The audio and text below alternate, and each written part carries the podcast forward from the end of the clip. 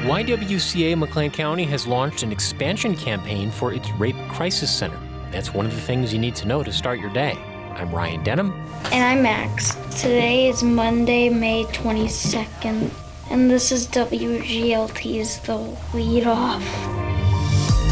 Support for the lead off on WGLT and WGLT.org comes from the Central Illinois Regional Airport with nonstop flights from Bloomington to Denver on Frontier Airlines. The Mile High City is just one flight away. Information at CIRA.com. Now let's lead off with a bill that changes who pays property taxes to support the Central Illinois Regional Airport. That bill is now on its way to the governor's desk. More from WGLT's Charlie Schlenker. The bill won final passage Friday in Springfield, capping a years long effort by airport leaders to expand the airport's taxing boundaries. Currently, only those who live within Bloomington Normal city limits pay property taxes to the airport. After this change, everyone in McLean County will do so. That raises the overall tax bill in rural areas but lowers it in Bloomington Normal. The bill faced opposition from many living in those rural communities. They say a late change to the bill was a partial victory because it increased rural representation on the revamped Airport Authority Board. Anna Ziegler is assistant manager at the McLean County Farm Bureau, which opposed the bill. I would say that it makes us feel marginally better about the fact that a new taxing authority is being extended to rural McLean County um, and getting a higher taxing authority um, without a referendum. The final vote in the Senate was along party lines, like in the House. The Democrats who represent Bloomington Normal voted yes, and the Republicans who represent rural parts of the county voted no.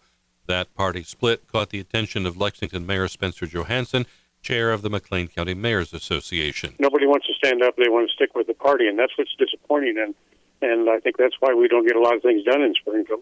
Johansson opposed the bill. Airport Authority Board Chair Alan Sender recently told WGLT the change will allow more financial flexibility in case of federal funding cuts or if an economic development opportunity arises. What we're doing here is exactly the kind of planful, thoughtful look aheads to avoid any kinds of crisis in the future or to be able to handle them should they arise. It's unclear when the change will be reflected on tax bills.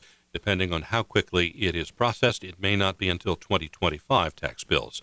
For the leadoff, I'm Charlie Schlenker. Here's some other stories we're following in the WGLT newsroom. The Bloomington City Council is expected to vote during tonight's meeting on a plan for an $18 million housing project, townhomes and apartments planned for just east of downtown. The Illinois House has given the okay for legislation allowing new nuclear power plants to be built in the state. It now heads to the Senate for a final vote before going to the governor. And the Illinois Catholic Diocese have released a formal summary of their processes for handling child sexual assault allegations. It comes after an investigation by the Illinois Attorney General's office that led to a review. You can find more on these stories at WGLT.org. YWCA McLean County has launched an expansion campaign for its Rape Crisis Center. Stepping Stones is the county's only Rape Crisis Center, and YWCA leaders announced a campaign aimed at raising money for capital improvements at the site. WGLT's Lindsay Jones spoke with YWCA's development and PR director Alicia Whitworth about the campaign. And the entire time I've been at YW, this expansion is a critical need that has been discussed. We have been really working through really just how to make this work given the increased clients we are seeing every year, um, and now's the time.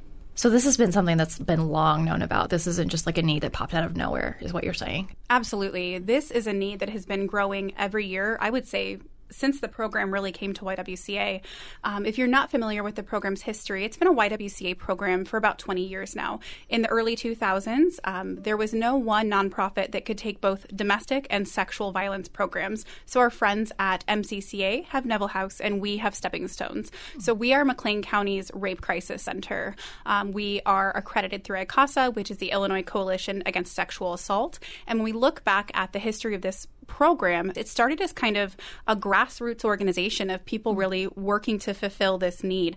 There was about a 10 year period in the 90s, early 2000s, where there was no sexual assault program at all in McLean County. Mm-hmm. And throughout these years, we've seen the need just continue to grow exponentially. And with this expansion, we expect to be able to serve about 35 to 40% more survivors and their loved ones. So I think I read somewhere the site that you've been working with has been functional, but there have been some needed um, I guess what do we call them improvements? We can call them improvements. Okay. and this this campaign is like aimed at addressing that, correct? The program space that Stepping Stones currently occupies, um, you know, we had a pool, we had fitness programs. That is what YWCA did for many many years. Um, but we are for our community by our community. You know, we've been in McLean County since 1908 um, as an ISU RSO for even longer than that, 150 years this year. We had PE classes for girls when girls weren't allowed to take physical education in schools. We had people hosting sit ins during the civil rights movement. We have really shifted as our community has shifted and grown. Um, and when we closed our pool space um, 10 years ago, Stepping Stones moved into that space. So right now we have counseling rooms in former lifeguard offices with windows overlooking what used to be a pool and is now a very empty space. We have counseling rooms in what used to be vending spaces where, you know, the little window would come up and down for concessions and that's now, you know, permanently closed and turned into a bookcase because we are resourceful. We just have all these spaces that were not built with survivors in mind. We're not built to house even staff. Our staffing area for Stepping Stones um, is a former group fitness space. The, these folks have giant mirrors on the walls and carpet squares over creaky old wooden floors. It's not my workspace every day. Um, but every tour we've given in this space, we go to say something like, you know, it's not soundproof. We've got little ones above because we also manage a childcare program. And on cue every time those sweet little nuggets they just bang those blocks and flush the toilets. And you know that's where we take our hotline calls. And so when we look at what is needed we need a centrally located space within our current facility. Um, we need private bathrooms. We need soundproof counseling rooms. We need a space for staff to gather in a confidential way. We need a confidential soundproof area for the hotline um, we have truly done the best we can for as long as we can. That was Alicia Whitworth of the YWCA speaking with WGLT's Lindsay Jones about plans to expand the Stepping Stones Rape Crisis Center. You can read or listen to the rest of their conversation at WGLT.org. Before we let you go, Senator Dick Durbin will be in Lincoln today to discuss healthcare workforce shortages in rural Illinois. WGLT will be there, and you'll hear coverage this afternoon during All Things Considered. And that's it for today. I'm your co host, Max, from Parkside Elementary School in Normal. You can subscribe to the Lead Off podcast on Apple, Google, Spotify, or the NPR app.